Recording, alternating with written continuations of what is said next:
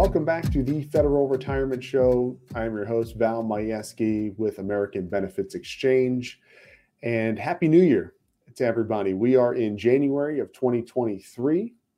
It doesn't matter when you're watching this episode, but this is as of January 2023. Why is that important? Because there are some updates to the contribution limits to both your thrift savings plan, your TSP, and to Roth IRAs, which are outside of TSP. So, in this relatively short episode, I just want to give you that update on what are those contribution limits, what can you now put into your TSP in the year 2023 and into your outside Roth IRAs as well. So let's dive into the information and I'll share with you what those numbers look like. So, first, TSP limits. Now, TSP has two different types of accounts the traditional account and the Roth account. These limits apply to the combined total between the two. And this is just your contributions. It has nothing to do with the matching contributions that the government puts in on your behalf. Your contribution limits for 2023 are as follows you can put in up to $22,500 per year. That's a big increase, $2,000 increase from last year's 20,500. So 2023, $22,500 in total contribution limits combined between both the traditional and Roth account. Now, if you're 50 and older, you can do additional catch up contributions up to $7,500. So your total, if you're 50 or older, is actually $30,000 per year in TSP contributions combined again between both the traditional and Roth accounts. 22,005, 50 and older, an additional 7,500 more.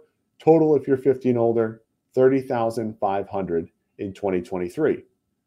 Now, some of you may also invest in things like an IRA or Roth IRA outside of your TSP.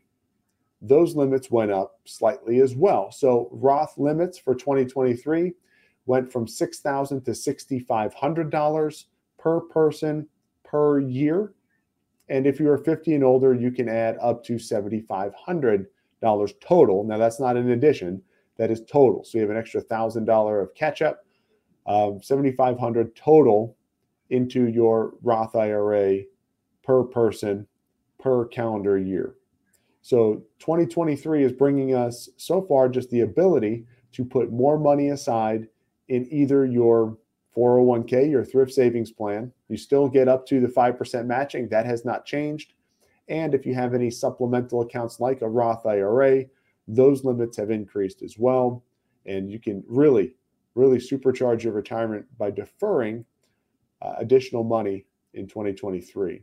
Now, it's important to see what you should and should not do. I mean, everybody's situation is different. So just because you have the ability to put in up to these new limits it may not be the best thing for you. Certainly, we want to prepare for retirement, but we do not want you to live poorly now. So, the healthy balance of making sure you're properly preparing and living comfortably now uh, is key. And if you have questions about that, you want to look over your situation and see where you stand, visit our website, federalretirementshow.com.